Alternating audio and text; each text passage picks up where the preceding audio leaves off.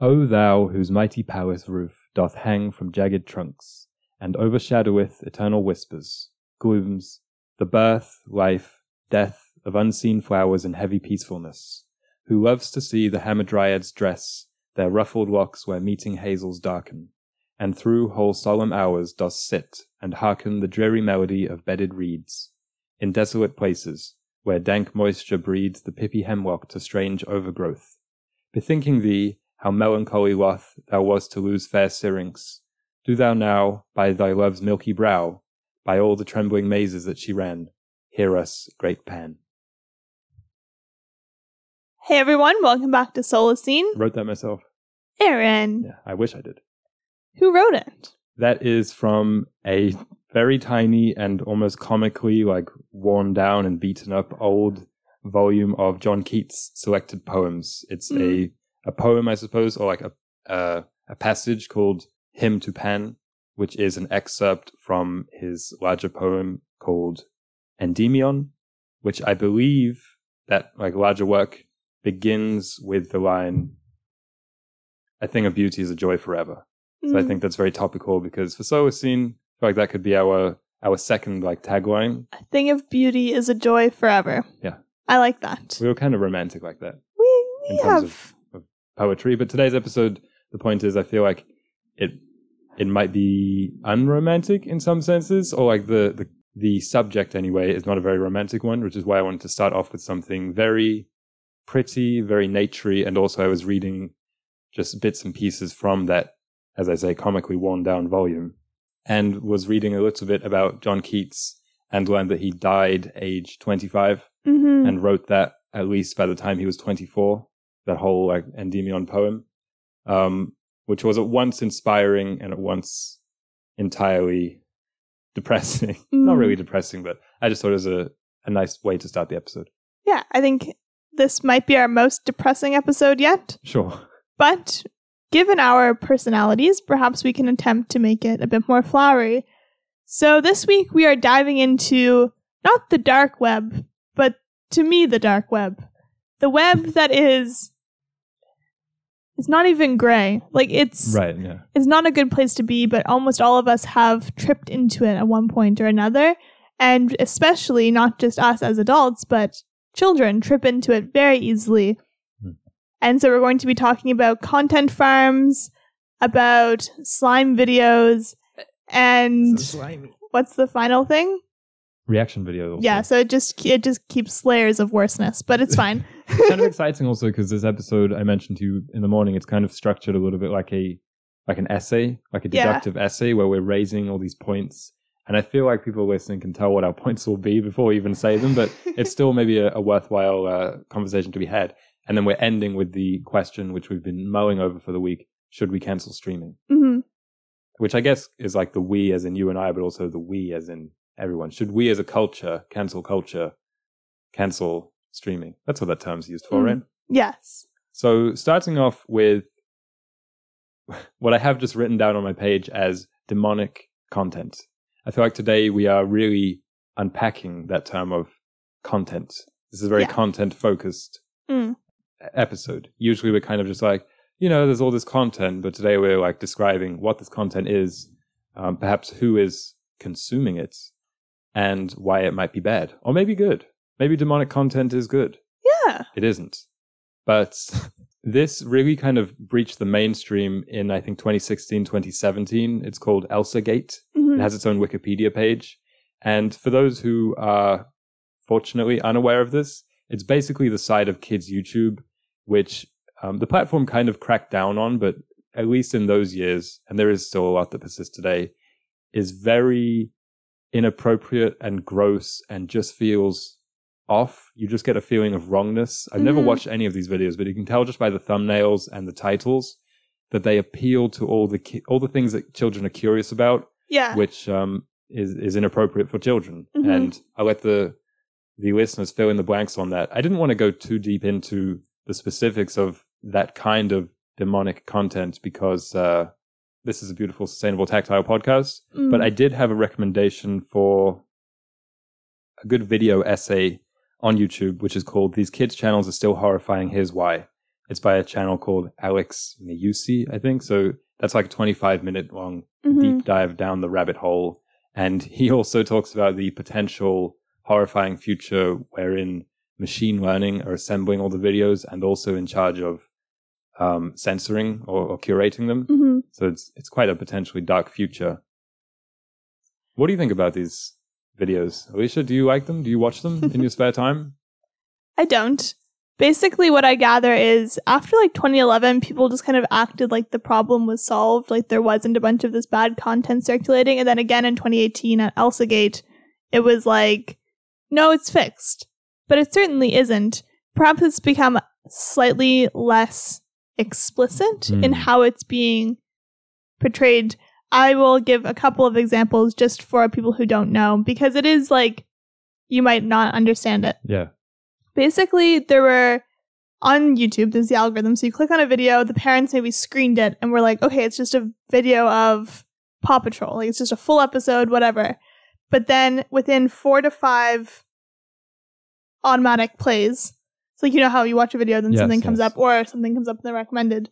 It would get to these videos that looked innocuous. Like one of the titles was Itsy Bitsy Spider played at kids' playground, or like it was Yeah. something like that.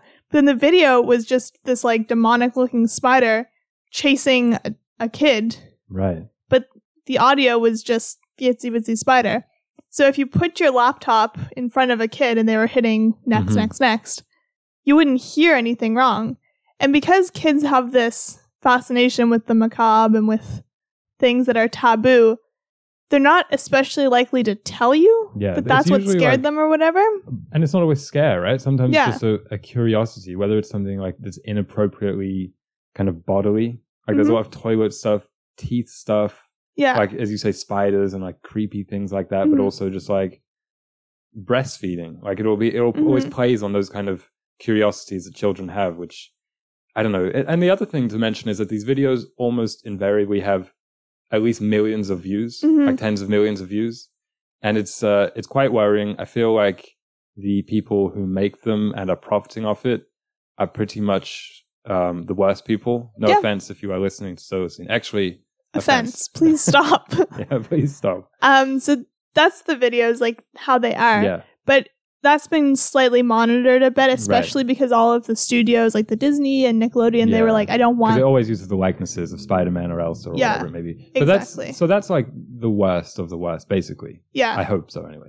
But I wanted to. Th- I was thinking this week about the way it's kind of softened into more mainstream, and especially what what fascinates me is more grown-up leaning audiences. yeah. Like um, this week, there was a few things that kind of uh, made me think just out and about. I saw a couple of iPad kids out in the wild, Yeah. more than a couple actually, and that's always that's always worrying. And it's also wide, uh, crazy to me how widespread that meme is Mm. of the iPad kid because I always thought I think I mentioned this on an episode before, but I thought it was kind of a an in joke that you and I had. Yeah. I didn't realize that it was just a whole generation.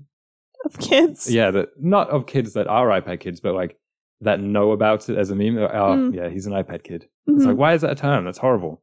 Yeah. Uh, But also, we uh, voluntarily went to go see the Super Mario Brothers movie Mhm. in cinemas. And it just struck me as something that 10, 15, 20, however many years ago, people would have seen it and it would have driven them to sickness. Yeah. Because it was so bright and so manic. And I liked the movie. Like, that's the Mhm. thing. We both came away like, that was okay. Mhm. But then the more I think about it, I was like, that's probably not healthy for children. no. It didn't help. Let me, let me be, be clear that we were sitting in the second row, Yeah. third row. So we had to just lean all the way back so our eyes could take it in Yeah. and it felt like if eyes could uh, vomit, then that's kind of what was happening. it would have yeah. produced that. But you know what I'm talking about? Like there were a lot of adults seeing that movie, or at least Mhm. teenagers, not with children. Yeah, certainly. Okay. But I think that the the colors, the mania, the editing, the rapidity of it all is very inspired from by these the YouTube kids' videos. yeah. Yeah. So, oh my, I just don't even know. I I want to try and remain calm because I just feel very strongly about the these topics. So yeah, I think it's definitely filtered into adult content. I'm going to get into that in a bit when I talk about content farms and like the kind of industry that's around that in Yeah. just creating videos to be explicitly eye catching and addictive. But but A little bit, vapid and, yeah, and like gross and bodily often. Mm. I think a good example, perhaps one that's slightly more widely known, is the movie Turning Red. Hmm. I will gripe about this movie until the day I die. Perhaps. Hopefully, I'll forget it. not, yeah. That would be good. um, but there were. It was a movie that's yeah marketed towards kids, but also as a family movie. So like, there's that kind of age old like adult humor in it, kind of hidden in, but that Mhm. it's not like dirty or anything. It's just like, oh, adults will find this funny. But I found in this movie there were a few moments that felt like good examples of how maybe it's not explicitly like during Elsa Gate when something was just explicitly like Sexual. sexual or yeah, like uh gory. But in this one it was like like the characters would like twerk, Yeah. or they would, like, know what you mean. do things that it's like this isn't good for kids to watch because it's like I the movie wanted to be empowering to young girls about Yeah. their periods and it's like yeah, of course I'm on board for that. But it's like periods are completely different from sex. Like they're very different Mhm. things. Like I know that they're they're connected, but it's like you shouldn't then just immediately be like, you got your period, now you need to act like this, or like whatever this movie was trying to say. And that's one of the big issues with these YouTube videos is that child psychologists have found that kids are acting as if they've been abused. This is very dark. Sure. But just a heads up, that's what I'm about to talk about. But yeah, the YouTube, like the psychologists are finding, yeah, the kids are having all the symptoms of abuse, either physical, mental, or sexual, and not actually being abused. And the reason that they're having these responses is because the repeated exposure to stressful or to fearful or intense emotions that they get from these YouTube Yeah. videos. And they say, like, it used to be nine times out of ten, like, you'd know what the cause was, but now it's like way more common that it's YouTube is the cause. It's not But an adult. Even the benign videos, right? Like not the ones that sneak in, as you say, the ultra gory or sexual yeah, stuff. Yeah, like I'm saying with this. Super Mario Brothers movie. Yeah. Like something like that. Like thankfully it was only like this is me being conditioned, but it was only 90 minutes. Yeah, But if I had been watching that for even like half an hour more, yeah, I feel like your mind will be reeling, let alone if you were three. Yeah. And I'm not saying like parents who take their kids to see that movie is bad. I'm just saying using as an example of something that given kind of unrestricted access to or for, Mhm. for too long, it, it can be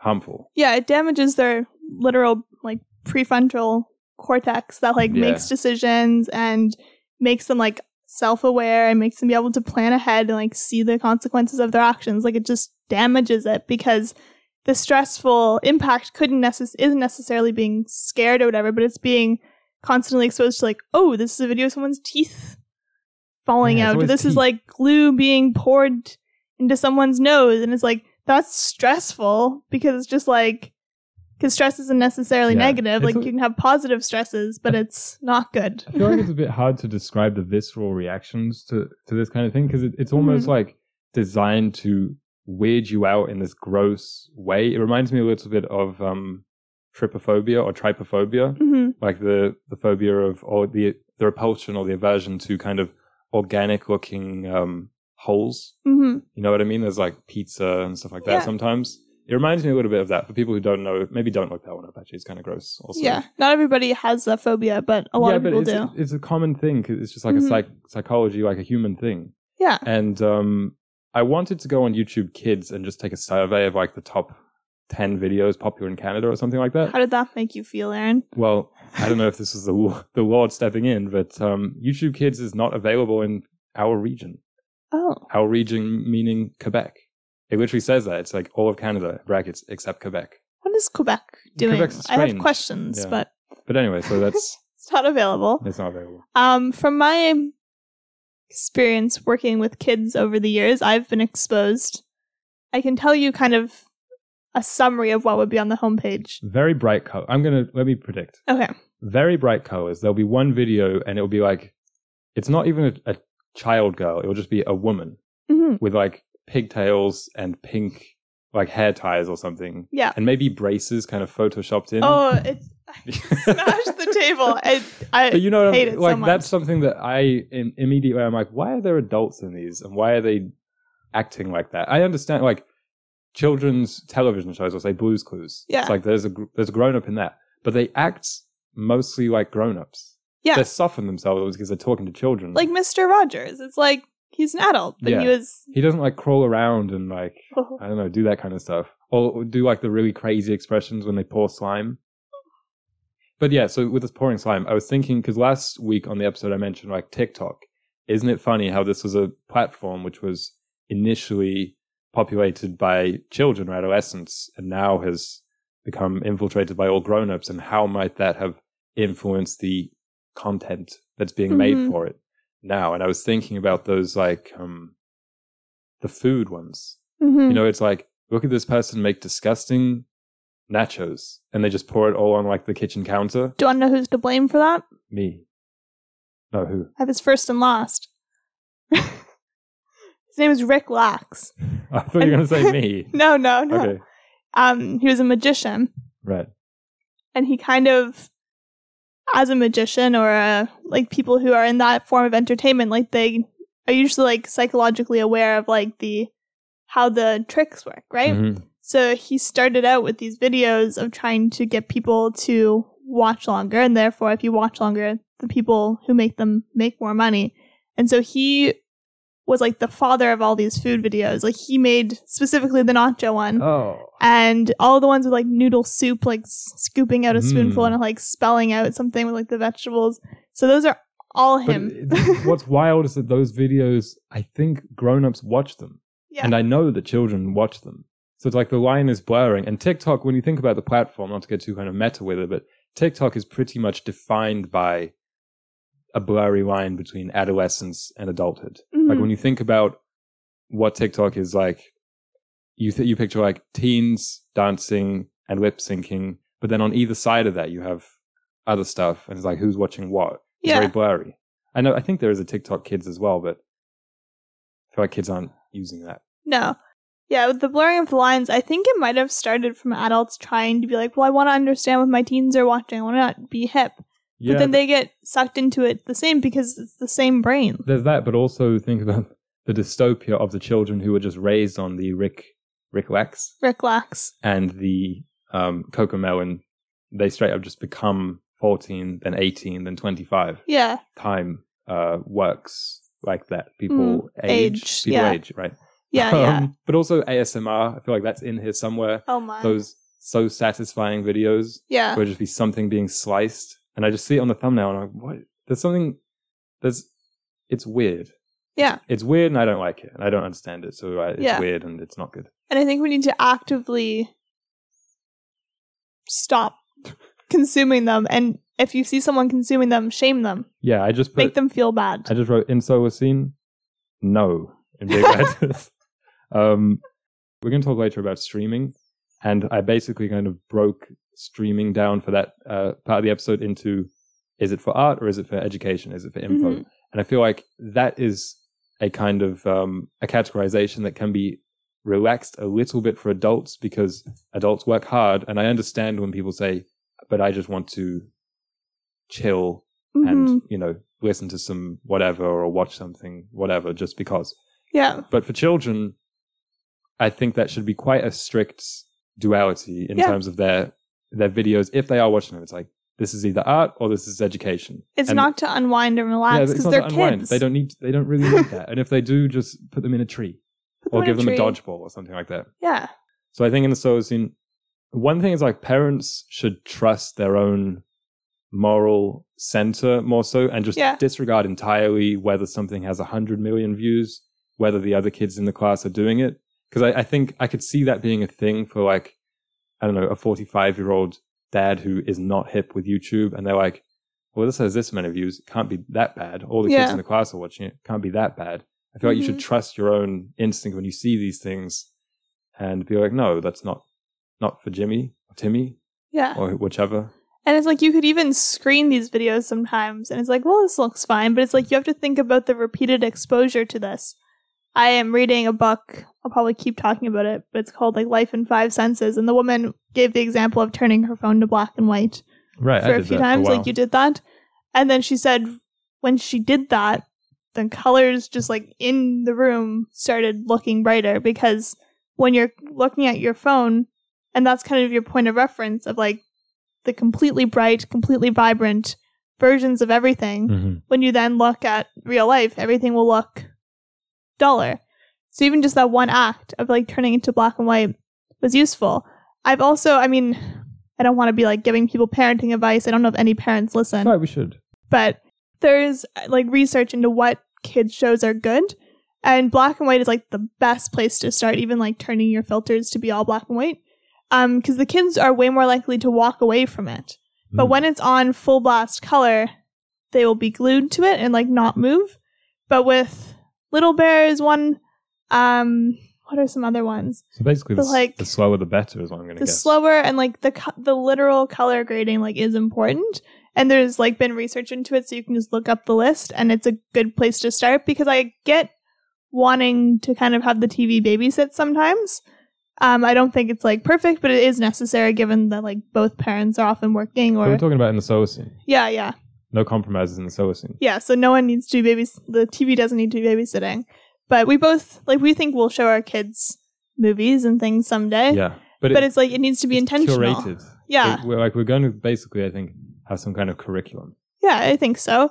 And I don't think, I mean, like we want to put in a lot of work into that because we value film and we value like that art form, but, not so everybody because- does. Yeah, but more so because we value our children's brains. Yeah, yeah.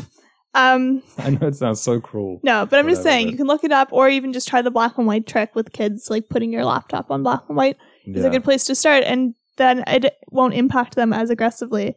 A quick, brief overview of the YouTube home screen because I didn't get to do that.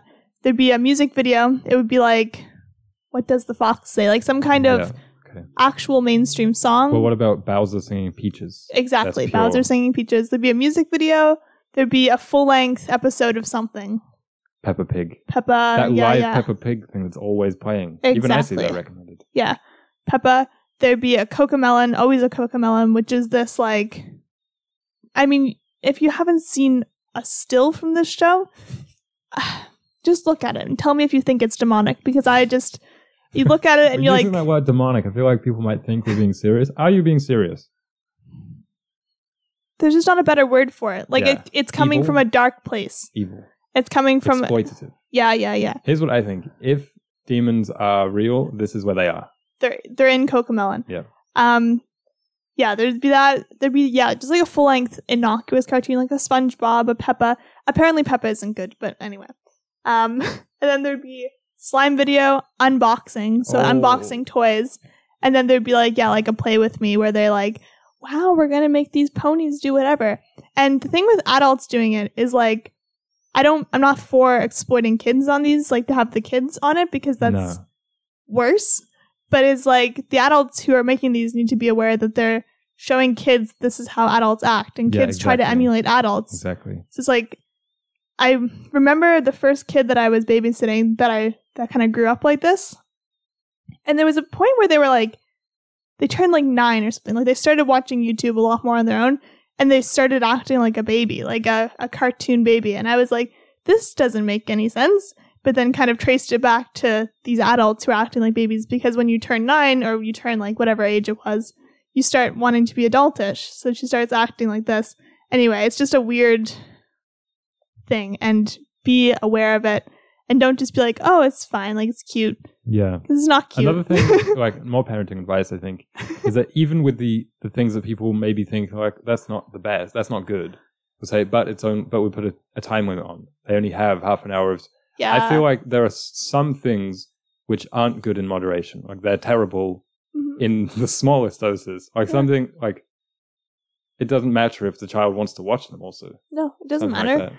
Because, yeah, the time limit thing, it's like, well, they only have half an hour of screen time. It's like, but it still should be like, yeah, educational or artful. Yeah. Like, it should be intentional. You should have screened it because sometimes, Well, he's down to one cigarette a day. yeah, yeah. A one year old. Because sometimes shows like eh, my mom, I remember stopped me. I've probably said this a lot of times from watching Caillou Caillou. because I started having tantrums. But had she not been watching, she would have been like, oh, she's just having tantrums. Mm. But she was watching with me and realized I was just mimicking the behaviors of the cartoon. And yeah, I get that you can't always watch it with your kid, but at least, yeah, I mean, just try your I feel like best. people listening might be pulling that face right now. The one that's like, like that, yeah, as in like what we're saying is kind of just the things we're talking about are kind of gross. yeah. So, do we have anything kind of light that we could maybe break up the episode with, Alicia? No, Oh, no, no meme of the week. I have a meme of the week. Okay. I'll I'll do it, but it's not especially light. Oh, it's a dark one. no bad luck, Brian. Today. No, okay. The meme of the week is my toxic trait. Do you know that meme? Hmm. uh, vaguely. So I use this in my head a lot. Like this morning, I like opened the cupboard and I was like thinking my toxic trait is blah blah blah, and then I was like, this is a good meme of the week. So it's a phrasal template. Yeah, it sounds very twittery. It's very twittery. It started on Twitter mid 2018. Someone just tweeted out like earnestly, "You got to be mature enough to understand that you have some toxic traits too. It's not always the other person."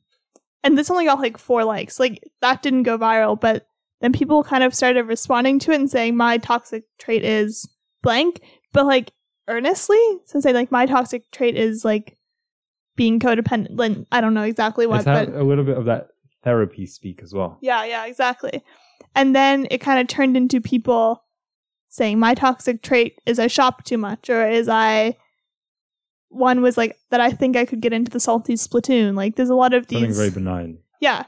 And the reason I tried to pull a lesson from this obviously is that it was genuine turned into trying to be funny, but it was kind of turning it it was always about yourself. Like it was always vain, so it's saying my toxic trait Yep. but I found it's a good example of how on the internet our vanity kind of is turning into this kind of self-deprecating way of just trying to stand out the most. And I feel like it's really similar with these videos, but it's like trying to find like the most obscure, the funniest way to say my toxic trait is blank. And some people do like really long things or be like, yeah, like a reference. And it's like, you say see this and you're like, oh no, like all these people are self-deprecating, all these people are like joking around when this is serious, but it's like it's still a vain thing because you're trying to be become viral and trying to have the funniest one. Yeah. And I feel like with these videos that we're going to talk about right now about content mills is like it has to it's not out of nowhere. Like it does I think come from a vanity or from a obsession with money, which is kind of similar. But yeah, that's the meme of the week. Toxic trait. Yeah. So, what is yours? Is that what you were going to say, or? No, I don't I don't have one. Uh, but if you were on Twitter and Yeah, you were yeah. trying to go viral with something, and you were thinking about it in the morning when you opened the fridge or whatever, what would you say? My toxic trait is. I'm trying to think. What I was thinking when I opened the cupboard was my toxic trait is assuming there's food until I'm proven wrong. Yeah, Which isn't even funny, like but it's just like-. I, I like open up the cupboard and it, there's like a box and I haven't checked to see if there's anything actually in it. And I just kind of pull out a bag of oatmeal every morning. Mhm. And I'm like, I assume there's one in there, but like I should have probably been looking in. Anyway, that was my toxic trait this morning. Um, content houses and farms. This is another level of. That's where the demons live. Or this is their homes. Okay. Yeah, this is where they live. they still exist. The first, I mean, like Big Brother kind of was like the inspiration for a lot of these people, like purportedly. But uh, like art collectives and communes have always existed because artists, like, you work alone. Like, you don't work with other people unless you're doing a big mural or something. But like, even us, it's like we don't know any other podcasters. But if there was like a podcast collective, maybe we'd join it or whatever. because you like bumping So- shoulders and being in a creative nexus of. Yeah, and it's also just like if you have your job, like you need to relate to people. Like no one else can really get it Mhm. the way that others can. So it's kind of like where these come from. So I don't hate them. It's low key a Solacene idea if it wasn't for creating content. Um, this is the content houses I'm talking about because the farms are different. I'll get to those. But the houses, yeah, it's like a bunch of usually young people come together and they're like, okay, we're going to kind of build brand recognition with this house. And then those like crossovers. So they kind of all. So it's a literal house. yeah, yeah, it's a literal house. In which reside several influences. yeah, Usually curly hair. with curly hair. The Yeah. men I'm talking about. and they film themselves doing dances. Mhm. Yeah, exactly. I got it. Okay. So I remember getting sucked into a vortex once. I'll go into my dark history. Um, so like I always liked the YouTuber Liza Koshy. She was kind of like one of the first funny comedian ones. But then she had a boyfriend. I mean they're separated now. David Dobrik, who everybody knows for the most part. Um and he was I remember like I started slightly watching his videos because like they'd feature her and I was like interested. But then I was like, who are all these characters that seem like you need to know them? Characters, yeah. That's a good way of Um, so there was like I don't remember any of their names, but there was like six other guys and like three other girls, and I was like, then I had to start going back onto their channels and watching like all of this. Cause I'm like, who is this? So And basically, you'd follow it like a soap opera. it's exactly like Are a soap these two opera. are together now? I thought Yeah. she was getting with him. So it's like they're making their videos. It's like today I'm talking about this new car I bought, but then like there's this drama happening. So it's Hmm. kind of that like. It's like that video where you have to count the basketball players, but then a gorilla runs through. I don't screen? know that, okay. Um, it was like a, I think it was a TV ad. How old were you when you were into this? Too old, like 15, 16. Yeah, that is too old. Um, but because it, it, you get sucked in, you're just like genuinely curious, but then you end up giving them hundreds of views because you're watching other videos. Sometimes dollars in So that's- merch, Patreon. Yeah, We'll get there. So soon we'll get there. yeah, but that's kind of the content house thing. I was amused to hear one of the YouTubers that I still watch was the founder of like content houses, and I was like, I don't like that. Hmm. But I mean, he's 30 now, and he started it when he was like 16, so it's kind of like we grow, we evolve. This wa- but it's also the case about children directing the economy and especially the entertainment economy maybe a little bit too much. Yeah, exactly. And the content farms are much more malicious. The content houses is like, yeah, exactly. They're kind of scammy and like TV show but it's like we've always had not we've always had, but like TV shows aren't as bad as these content farms, which like infamously five minute crafts is like a content farm in that they put out fifteen thousand videos per month. What? Yeah. And I was like, I reread that so many times and I was like, no. But it's like, yeah, 15,000 videos per month. We'll get there. So soon. They're the 15th most subscribed to channel on YouTube. there. Okay, so by who? Who do you think's subscribing? Seems like everybody. Because I don't know what five minute crafts is. Is that for children? You don't. or- It's like, it started out as like DIY hack because those were good SEO terms, like se- search engine optimization terms. Yes. And so it'd be like genuine kind of like silly, but they were hacks to life. It's like grease your pan with leftover bacon fat or like use a piece of paper attached to the the dustpan to catch more dust. Like it was hacks. But then they started getting parodied and then they kind of leaned into that and now it's like Deliberately dumb things. super dumb. It's like one of the most famous is how to sneak candy into class. Hollow out a glue tube and then put the candy in there and like stuff like that. That sounds like the intersection of the gross body and weird kid stuff that we were talking Yeah, about yeah. and the reaction videos that we're about to talk about. Yeah. Because there's that guy on TikTok who was famous just for reacting to dumb things like that. Yeah. And I was always like, okay, I get the joke or whatever, but these are all very clearly deliberately dumb. Like they, they the life hack videos, right? Mhm. Like they are deliberately made so that you can say, but why wouldn't you just do like they're made for that so that you Mhm. can, but because they don't really care if it's dumb as long as you watch it. Yeah, they don't care. Also, it's for children, or a lot of children watch it. Yeah, and you know when you scroll to the bottom of your like it can be CBC, like it can be just a what seems like non-clickbaity website. And then it's like there's these three things and it's like curing cancer with apple seeds. Uh, what's this crazy thing that washed Yeah. up on the shore of New York? and dentists hate her. yeah, and Always. dentists hate her. Or 15 pictures she regrets, yeah. and they're like a volleyball player. Exactly. So it's like all these things. It's like, how do they get here? But it's these websites. Yeah, again, it's like acting like it's a problem of the past, but it still happens all the time. Even on my Pinterest, like there's these recommended things, but it's like they're written like ghost written or uh, freelance written for like super low amounts of money, but there's no control over what's in them. And it's like people were acting like, oh, they're very low. what was it saying? Like that the people writing them aren't experts and i'm like can you be an expert in dentist hater like no it's So anyway, these are all being basically created by companies who just make a ton of money by getting clicks and then maintaining people on their videos or on their Yeah. websites to read. And there's one more thing I just wanted to. I mean, you don't know about it. And I'm kind of asking the listeners if you knew about this because I didn't. Uh, because I always knew Five Minute Crafts, but there's this new one called Troom Troom, which is apparently like the room of YouTube. Like it's kind of cringy, but in like a low budget kind of way. Cringe videos, I suppose. The Room, as in the Tommy Wiseau film, okay, Yeah, yeah. which has a cult following for being so bad it's good. yeah. Terrible acting, terrible Exactly. writing, just made to be laughed at. so bad it's good. That's what this channel is, and I never heard of it. And apparently, it's like people are trying to figure out who owns it, and there's just no information. Yeah, And even the women who star in it, like they have Instagrams, and it's like we kind of know where they like what country they're from and like who they are, like their artists and their actors.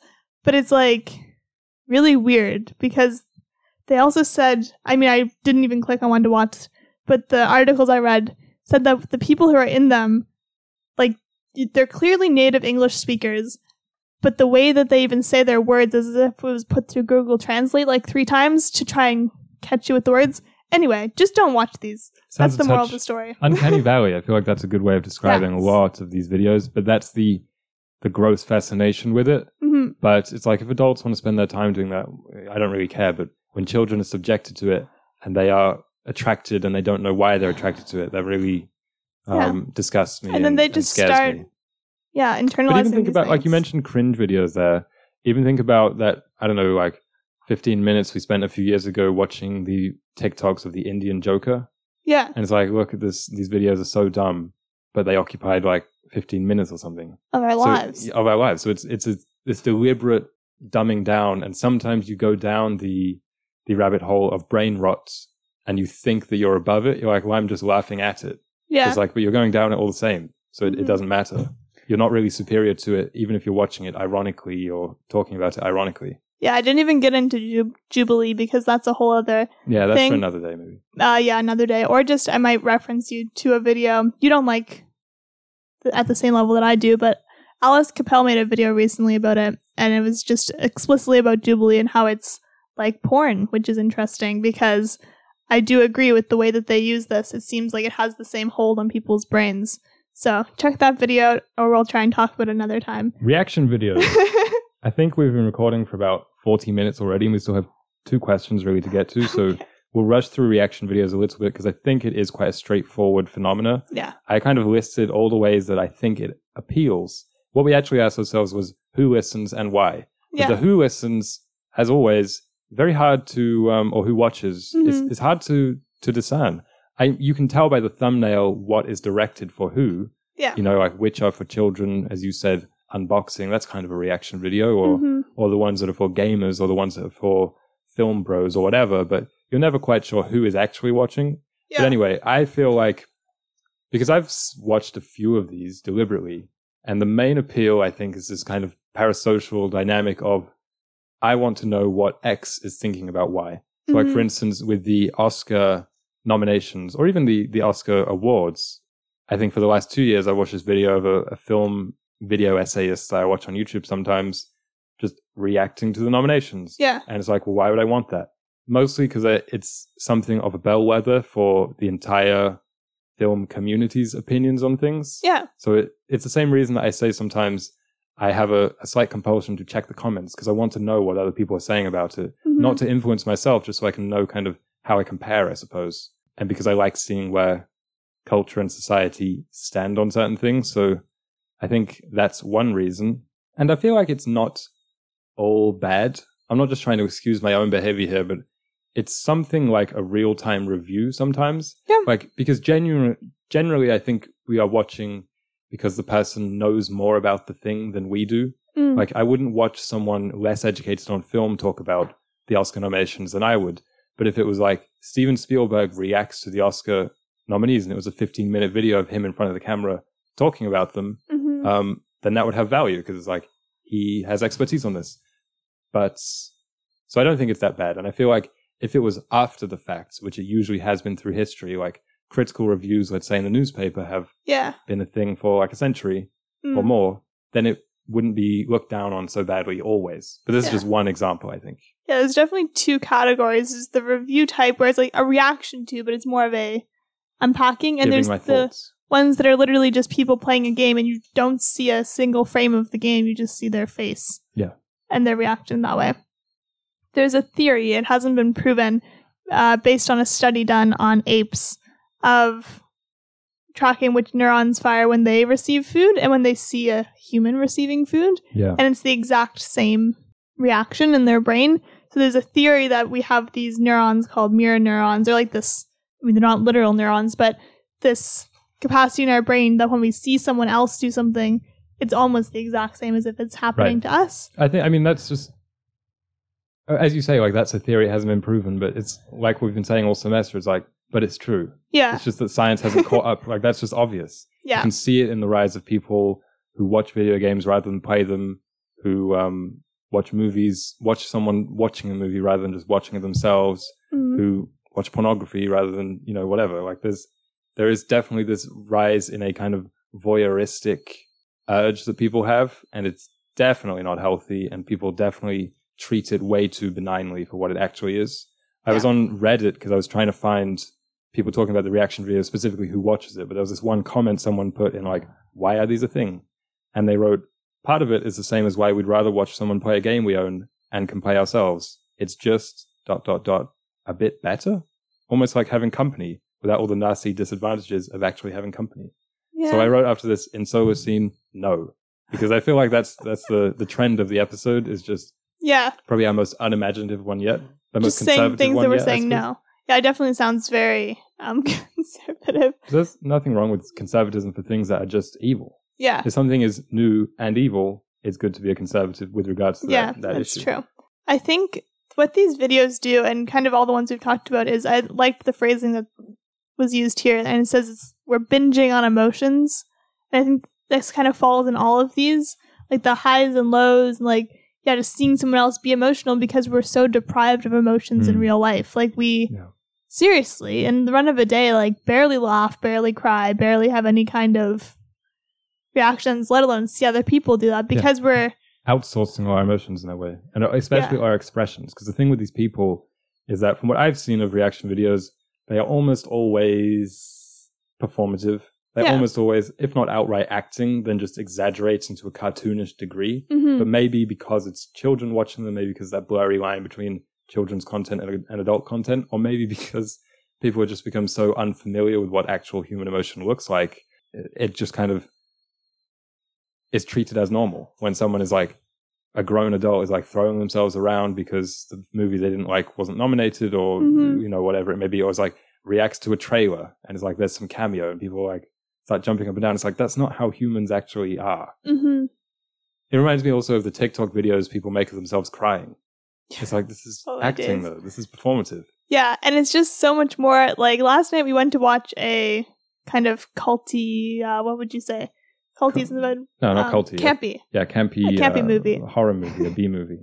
And it was like you're in a group, so it's like this is kind of what these videos are trying to emulate. So people were like kind of shouting out like comments, Yeah, but it was just like not so over the top. It's just like, oh man, yeah, because they're real people. because they're real people. Uh, But then when if you're a kid watching these videos, you think that these are real people, but they're not. Yeah. And it's just it kind of remind like that experience was really like this is a live reaction video, like a live Mhm. people reacting and trying to be entertaining. Because that's what we do when we socialize is try to like get other people to laugh and smile. Yeah. But then it's like sometimes when people would laugh, it would just be like a genuine laugh, not like a ha ha ha. Like I feel like even the way that we yeah express ourselves is so different from what's natural. Um, go to a screening. Go go be around people. Yeah. That's my message. All that being said, the final question of the day: Should we cancel streaming? Had to break it down Yeah, of course. because Streaming these things, I feel like you should stop streaming those Yeah. kids' YouTube videos. yeah, I need to get off of Cocomelon and Baby Sensory. That's yeah, that's really hard for me. But I think I was even the last few weeks I've got sucked into a rabbit hole of podcasts, and I was like, this is increasingly every single time I leave the house, I put in headphones because Hmm. that's the time that I listen to podcasts. Like I Why? don't when I'm home, just because it's like makes the walk go quicker, I guess. And I think I'm going to try and cut back on those. But my conclusion overall was setting a kind of TV guide like schedule for the week because I'm trying to set goals for the week as is. I mean, this is a very personal question. I'm not prescribing, but to try and set a TV guide. So look through the podcasts I want to listen to, to the YouTube videos that may come out that week that I want to watch, and just literally scheduling them. And then if something new comes out, like, oh wow, they released two videos this week, or there's an extra podcast that I found that I want to listen to, saying, no, you'll have to schedule that for another week. Um, but with canceling streaming, I think it'd be interesting to do a trial period. Like go a week, a month, just no streaming at all and having to Yeah. download things or do nothing. So I broke it down basically into video, audio, and other. And you touched on the audio with the podcast there. Yeah. Um, and each of those I broke down into art and info, like I talked about earlier. hmm Your podcasts, I'm guessing, are more on the info side. Yeah, they are. They're educational things. hmm Um, so art, let's say for audio, that's music Yeah. typically. So we both use Apple Music, and recently I just deleted the app entirely Yeah. and switched to the new one, Apple Music Classical. Shout Okay. out, It's because I feel like this again. It, it's quite a personal thing, but I think we talked about before how lyrics have a kind of mental clinginess. Mhm. They they stick to you. They stick to me anyway. They stick to my mind. Um, when I wake up, often I'll have song lyrics going through my head, even if it's a song I don't like. hmm Just in quiet moments, often I'll have that kind of thing. And so the reason I kind of switched to a classical thing is because in format it's similar to music, but I don't to to lyrical music, but I don't listen to it as much. So it's hmm like I'm not as drawn to it, but also there's no lyrics obviously, so it doesn't have that that kind of clinginess. That's for me. And my main point here is that with streaming, you can listen to any song ever, so you can just try out a bunch of different Yeah. songs and listen to the first few lyrics. And I don't think that is the kind of um, freedom I really want with, let's say you have headphones in, words just kind of being put directly to your brain. Yeah. I'd rather it be a more intentional and deliberate thing, as in, this is something that I have bought. Go and buy the Um, CD or even buying the album. I yeah, think, yeah, bought digitally. digitally or, or physical, Yeah. whatever, because I know the lyrics and I know that they're not going to, Have a negative impact. yeah, kill my soul, be Yeah. demonic, as it were. Um, Yeah. And with the info with podcasts, I do think those in in healthy moderation. Like even the solo Yeah. scene, if someone was like, "I just listened to three episodes in a row," I would say, "Don't do that. Yeah. Don't do that. Yeah. I think That's too much." I've been trying to, because this is a question I think will be ongoing for us over this semester, Yeah. to look into alternatives. And for podcasts, because I was kind of getting sucked into that, I was like, maybe I could subscribe to like The Economist magazine, like the physical one. Mhm. But then it, it is like so expensive. So I was like, that's kind of silly when there's literally Yeah. a free podcast. So I feel like for me, the scheduling and like limiting is a good place to And start. the other thing with that is, if it's an educational thing, you have to treat it as something of an educational thing. Like sometimes it'll be like this YouTube video, which ostensibly is like, this will teach you something. But if you watch it in a very shallow way while you're eating, you're not really catching it. Um, you might be listening to music or like talking to someone at the same time. It's not educational at all. Then it is just Yeah. just background quote unquote content. So you have to treat these things um, seriously if you actually want to learn from them. That's something that I've Mm. uh, tried to adopt. Like because on YouTube even defies um, description the size of the library of just outrageously educational video, Mhm. which in any other time in history would have cost an inordinate amount of money. Mhm. Like you can get things conversations straight from the best in the world or whatever it may be to you for free. But you have to take it kind of seriously if you actually Yeah. want to internalize all of that. I think it's true. One more thing I like about the idea of limiting is kind of along those lines in that if you want to try something out or you want to try out even like a new topic of like learning about, Yeah. you have to try it out. Like you have to schedule it in one of your say you give yourself one video a day or three a week. Like it's gonna take up a spot. Because I feel like this is a good in between of literally buying DVDs or buying CDs because that's still a bit yeah, like it's a financial burden. Whereas with this, it's kind of as if you have CDs and DVDs that you're buying. Yes. Um, true. and you can do that. And maybe you could even do some kind of clearing out your Apple Music, clearing out whatever you use, and then saying I can do one every two weeks, and you have to really Yeah. get to know that album. But then it's in your rewatch also. library. Yeah, Or re-listen. something like that. That's cool. So that's all I had on that. What about you? Um, yeah, I had a lot of thoughts about what you just said. Listen to the album a couple times this week. I listened to a vinyl album, Yeah. your vinyl albums, all the way through, and it's like this is weird, and I feel a little bit like a hipster. But on the other hand, it's nice. I'm not too in, like I'm not too into music, so I don't feel strongly about this like I know some people do. It's nice to listen to an album from start to end as intended. Mhm. And I mean, even on this episode, I have the John Keats selected poems. Like these aren't Yeah. really arranged as they were intended. So I know that what happens to art is that the favorites tend to last. Mhm. Like, you know, in, in a hundred years, people will listen much more to the Taylor Swift um, greatest hits than they will to any one of the albums from, from start to finish. Like I can understand this, but I do think sometimes it's nice to experience a full thing in context. I feel like otherwise there's there's a slight analogy of when you go on YouTube and you see just random scenes from films are trending Mm, and it has like five million views. This epic scene from Endgame, Avengers. That's not really how movies are meant to be watched. Not to be too much of a mm. pedantic kind of purist about it, but you know that's not really what it's supposed to be. Um, I know we upload like Solacene clips to to social media, so maybe we're contributing to that also. Yeah, maybe. But also on the topic of video, I feel like in general streaming, what we can say about it is that it's excellent for finding. It's Mhm. excellent for finding film or YouTube videos that you didn't know existed and that are like genuinely just great things. But maybe the streaming format is not always the best for watching them. I know like objectively it is the best because you can watch the things quickest and more of the things than if you were like Mhm. going to a cinema or, or trying to buy it. But I think there's something about the fact of it always being in an up next. Like for instance, if you watch something on Netflix, the credits just often don't play it or just skip to the next thing. And it's like, just watch a two hour, I don't know, masterpiece. Why would I want to skip to the next one? Eh, Bridgerton or the next one. You know what I mean? Like it doesn't give it enough room to breathe, kind of. I talked before about how I like how DVDs have the, the behind the scenes features. I think that's a really great thing. There's also the fact of like, this is just home video in general, but pausing. People often pause and go to get a snack or pause and say, we'll watch the rest tomorrow. We do that probably a little bit too often, which I feel like is not the best way of experiencing yeah. art or great stories.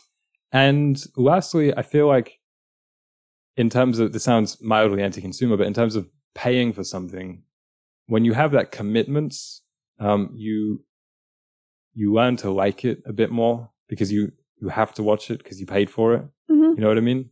Whereas I don't know, it just makes you a bit more, I think, tactful and intentional about what you watch. Because like, well, I'm going to put money towards this, so Mhm. I won't just watch like something awful on Tubi to pass the time because Yeah. I'd have to pay for it. hmm Something like that. I know Tubi's free anyway, but Yeah, I like these ideas. Trying to change things up a little bit. And hopefully, this episode was at least enlightening, if not inspiring, yeah, in some kind of we twisted negative something way. inspiring. Try and say something Solacene. Something Solacene. How I, are you? Doing well while I was meditating in the park this morning. I heard a symphony of birds. Thanks for listening.